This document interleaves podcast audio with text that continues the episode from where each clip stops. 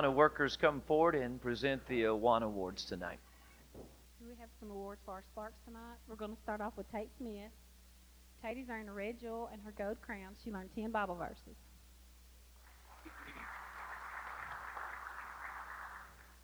And Janie Daggett is earning a red jewel. She learned six Bible verses. And Courtney Kennedy is also earning a red jewel for learning six verses.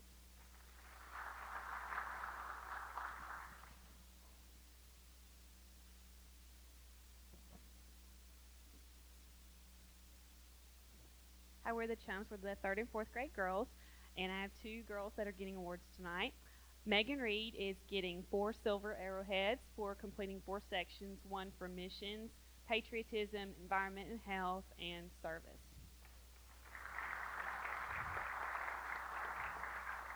Megan is also getting um, a gold torch award for completing her Bible Drill 4 and also her first book award. She finished her first book.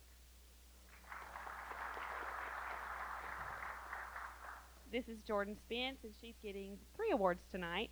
She is getting um, also two Silver Arrowhead Awards for service in environment and health. And um, for this month, we have kids who earn points for doing sections, bringing kids, and coming to Sunday school, and all kinds of different things. And um, Jordan earned over 17,000 points in the month of January, so she's our chum of the month.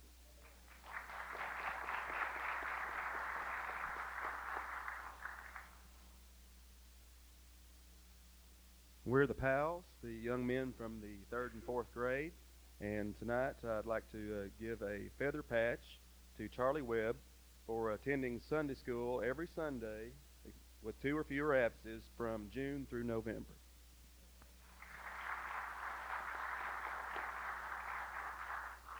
This is Zach Seals. He also gets a feather patch, plus he gets a bronze arrowhead for being in club every Wednesday night up through uh, November. I believe that's right. Only missed one or less time.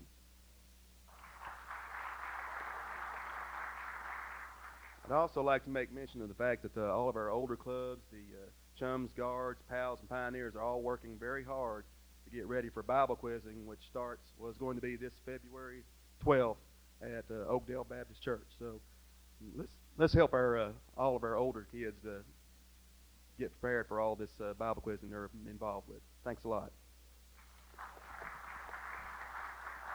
Let's let our ushers come forward to receive our offering, and it thrills me to hear about these kids memorizing scriptures. The Bible talks about hiding the Word of God in your heart, and it's a blessing to see them. I was thinking about little Zachary here. I remember when he was just a few weeks old going to Vanderbilt Hospital when he had to have heart surgery, and uh, seeing them come along. What a blessing. And our teenagers, I was thinking about them the other day, boy, they're really growing up. Then it dawned on me it's the style shoes they're wearing these days. Amen. hey, jump three or four inches in one time. Amen. But uh, I'm proud of all of our kids and all of you that work with our kids. Let's pray now and you give in the offering. Father, we thank you now for the privilege of being able to give to you and give as an act of our worship. Thank you, Lord, for our children, for our young people, for those who have dedicated their life to work with them. Bless them in a very special way. In Jesus' name, amen.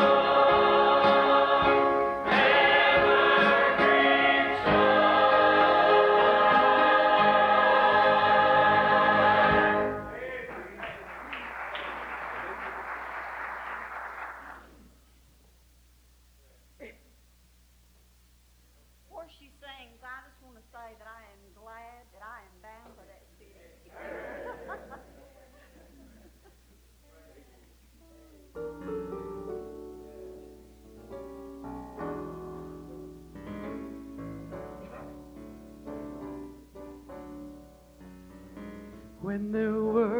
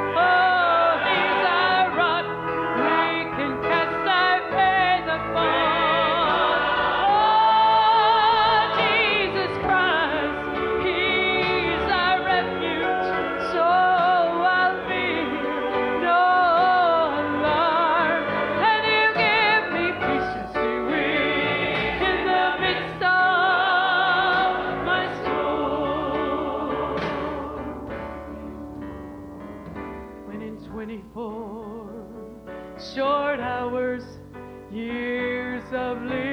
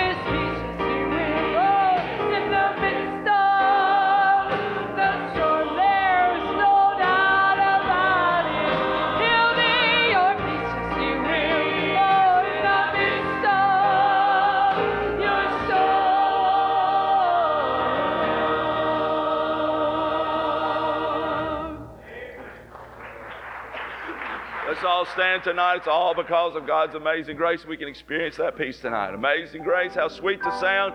We're going to let the choir come down as they do. Get out, folks. Shake hands. Find those visitors tonight. Let them know you appreciate them being here. Your handshake may make the difference of coming back again. Amazing grace.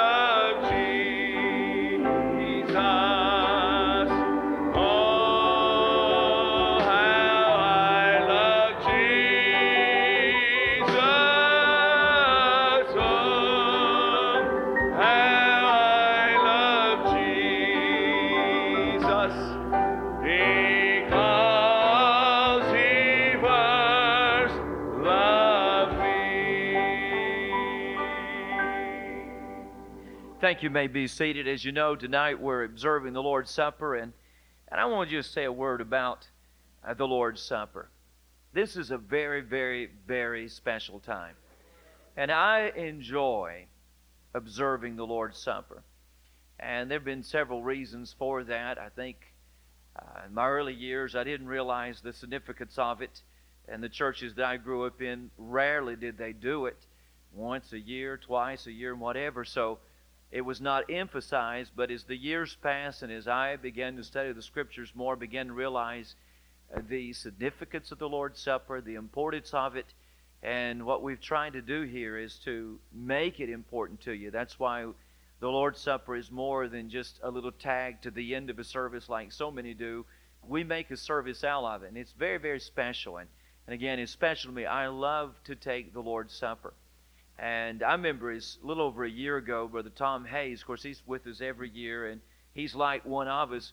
Uh, we were in London and we were attending Westminster Chapel, Westminster Chapel on Sunday morning, and together, and uh, we had the privilege of taking communion there. It's a very special thing because Westminster Chapel was where G. Campbell Morgan, pastor for, for so many years, my favorite Bible teacher.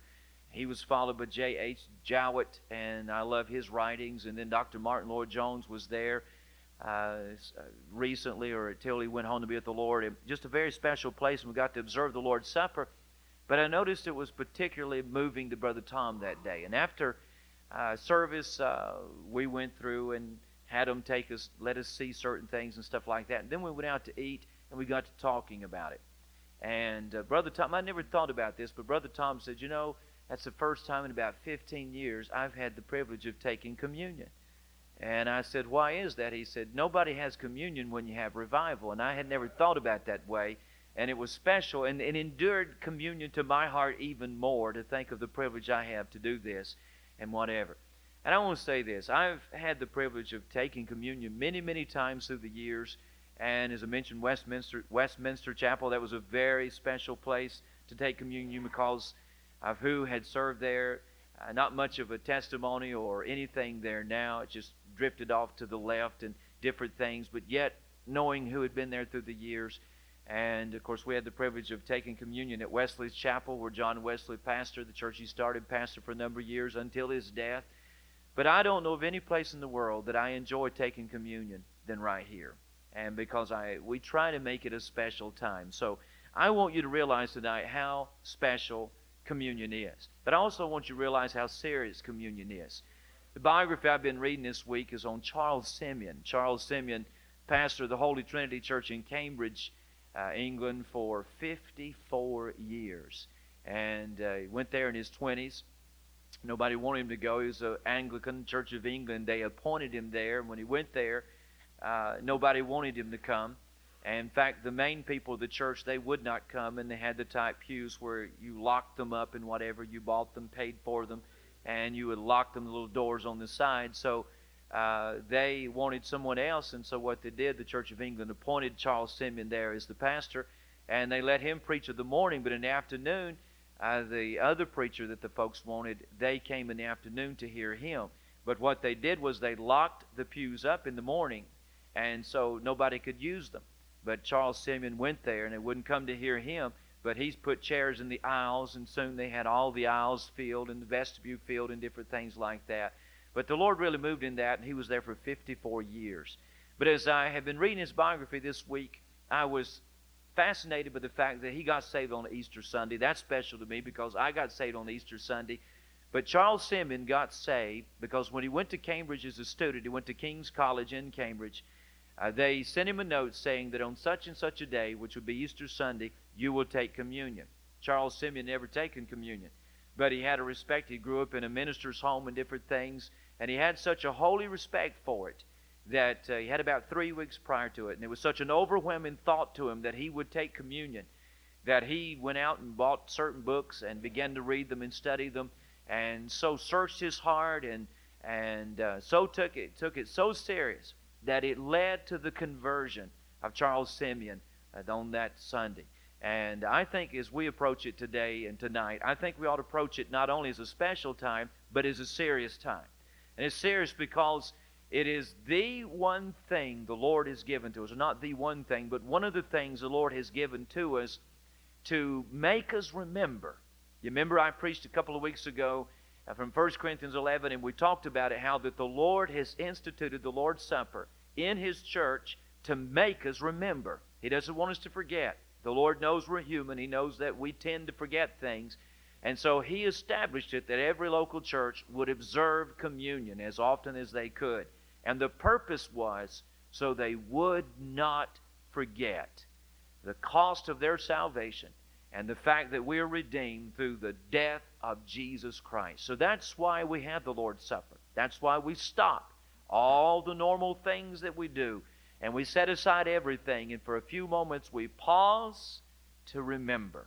And so I want you to remember tonight and think about what it means to be a child of God. I talked about a wonderful discovery this morning. It is a wonderful discovery to know the Lord, but I want you to realize tonight and think about what it cost for me and you to be able to say that we are the sons of God. I want our deacons to come and I want our men to come prepare the table. As they do so, I think we have a trio or someone that's going to come and sing a special. So I want them to come as the men take their places as we get ready to observe the Lord's Supper.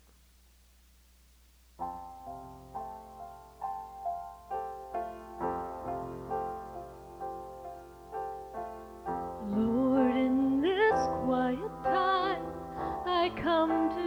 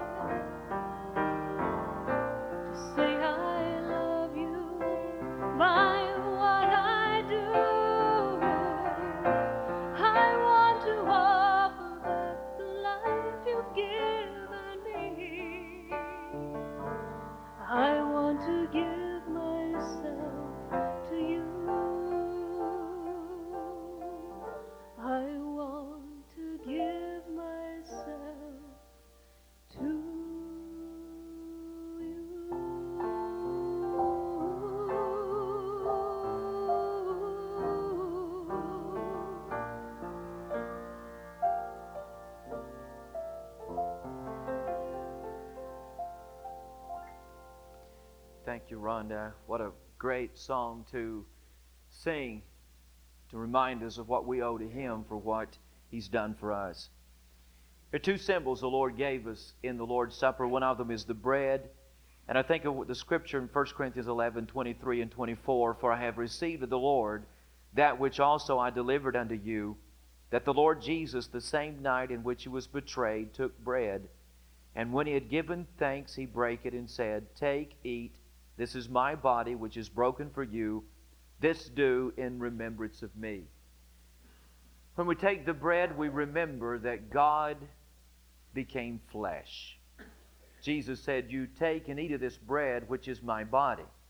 He was not necessarily meaning that it was his body or that it literally became his body when we take it, but it symbolized his body and what is meant by his body. That is, that God stepped out of eternity, out of heaven, came to this earth, that God became flesh.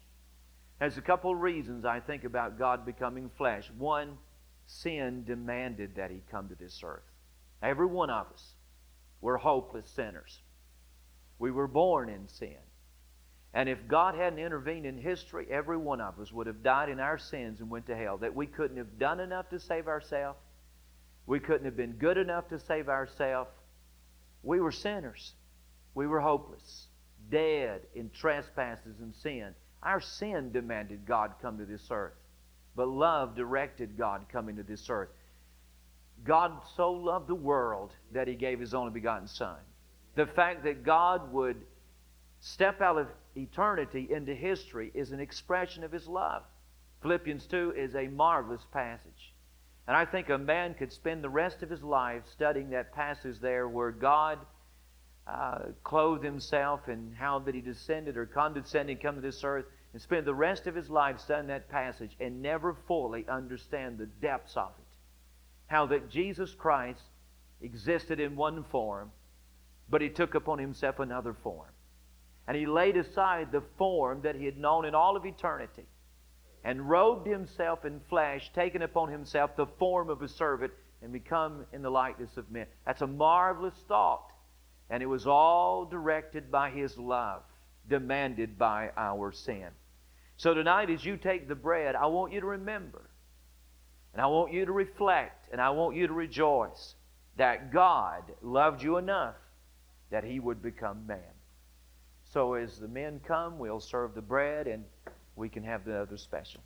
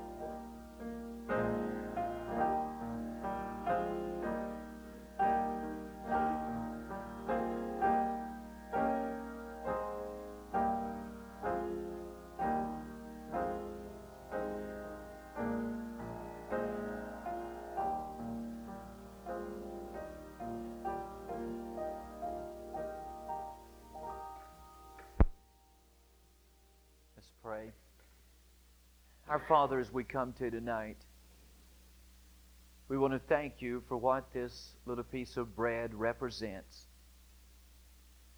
Oh, the mystery of godliness. The Word of God said that God would become flesh. How amazing. How astounding that you would come among us and become one of us. How undeserving. But Lord, we realize that if you had not become one of us, then we would have had no hope of eternal life. There would have been no way for us to be saved. There had to be someone, Lord, that was not guilty. There had to be someone that had not sinned to represent those who had sinned. So you came to this earth born of a virgin. Thereby, you didn't take upon yourself the human nature of man in the sense you were born into sin. But you were the sinless one. Even in your birth, you assumed human likeness that you might be the one to step into our place and to take our place. It was the only way. And we thank you tonight, Lord, that you became flesh. Thank you for the body that Hebrews talks about that you prepared for Jesus Christ. And so tonight, as we take this bread, we do so in remembrance of your body. In Jesus' name, amen. May take the bread.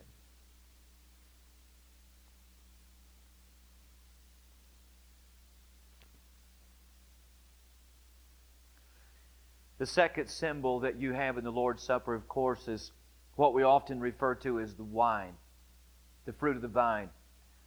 And as you know, the wine or the juice or the fruit of the vine that we use is symbolic of the blood of Jesus. Jesus said in 1 Corinthians 11 25, or Paul quoted Jesus, after the same manner also he took the cup when he had supped, saying, This cup is the New Testament in my blood. This do ye as oft as you drink it in remembrance of me. Jesus gave us this symbol so that we would never forget that not only had God taken a body, but the cost of our salvation and what it meant. See, our salvation is free to every one of us. We don't have to pay a thing, we don't have to do a thing except accept Christ. But I want you to I want you to be reminded tonight that it is not free. When we take the wine tonight, it is symbolic of the agonizing death that Jesus Christ died. I don't think it's beyond I think it's beyond our ability, especially in this generation, to even begin to comprehend what it was like for a man to be crucified. Historians tell, tell us there was no more agonizing death than to be crucified. It was the worst. It was the ultimate crime for a sin.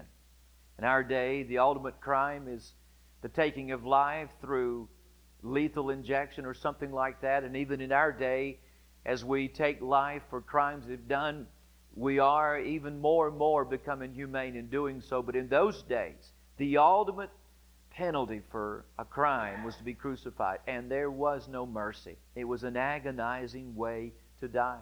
Sometimes those, it was a slow way to die, therefore prolonging the agony. So as we take the blood tonight, or take the wine tonight, it is in remembrance of the blood that he shed. But not only do we remember the cruel death that he died, but the substitutionary death. For the bottom line is this. I should have went to hell. I ought to be in hell tonight, and you should have went to hell. But somebody took our place. And that's what we mean when we talk about the substitutionary death of Jesus Christ. That he took my place and your place on Calvary. When Jesus died on the cross, he died for every one of us in this room. We often sing that song when I was he was on the cross, I was on his mind. And when Jesus died on the cross, every one of us was on his mind. He was bearing my sin, bearing your sin, bearing the sin of the world. It was a substitutionary death. So as we take the wine tonight, we remember the cost of our salvation. I'll ask our men to come as they sing another special for us.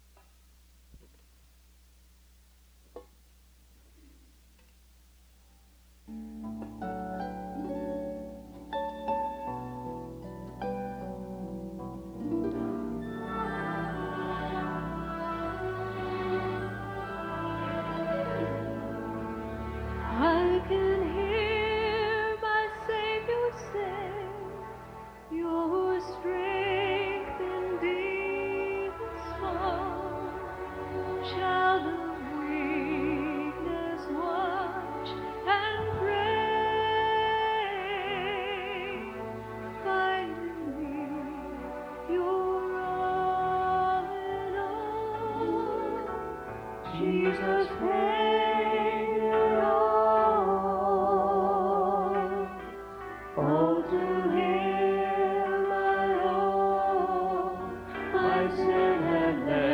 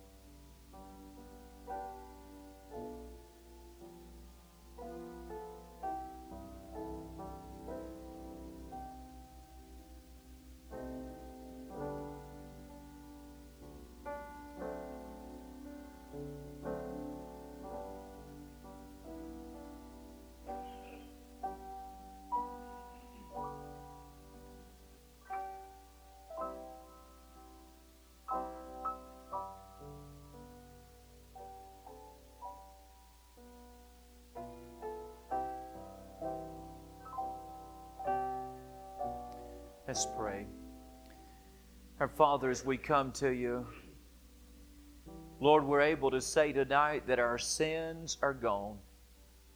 Lord, we're able to look up to you and know that every sin of the past, even the present, and even the future, they are covered and cleansed by your blood. And Lord, we come tonight to thank you for the joy of knowing that our sins have been atoned for. We're no longer an enemy of God, but we've been brought into fam- to fellowship with you, into a relationship with you. The condemnation is gone. We've been delivered from wrath to come, all because of the blood that you shed on Calvary. Thank you for loving us enough to go through what you went through. Thank you for loving enough loving us enough to bear our sins. Thank you for loving us enough to bear our hell. Thank you for loving us enough to die in our stead. So as we take this tonight, the symbol of your shed blood, we do so with eternally grateful hearts. In Jesus' name, amen. And take the wine.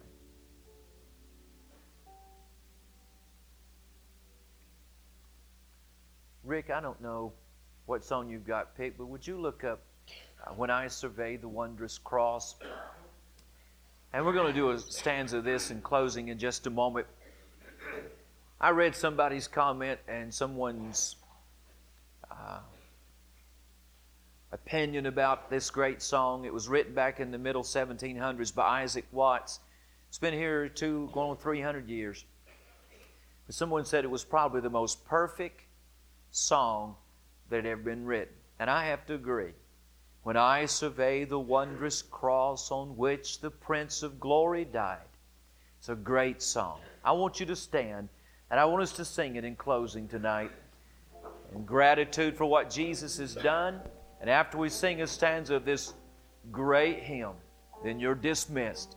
But let's sing it tonight in gratitude for what Jesus Christ has done. When I survey the wondrous cross, what page is it read? 224. If you don't know it, get your hymn book. It's a great hymn. It's one of the hymns of our faith.